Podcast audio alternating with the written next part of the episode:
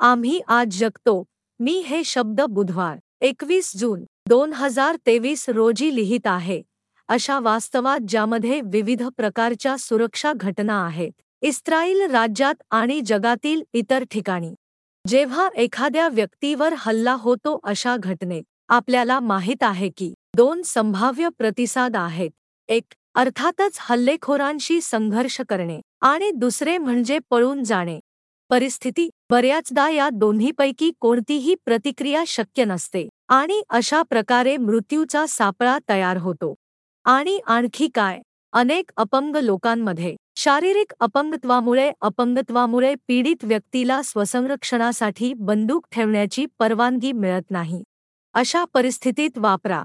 किंवा चांगली व्यक्ती अपंग व्यक्तींना कोणते संरक्षणात्मक उपाय मिळण्यास किंवा वापरण्याचा अधिकार असेल आणि कोणत्या अटी असतील या निकषांवरही विचार केला पाहिजे.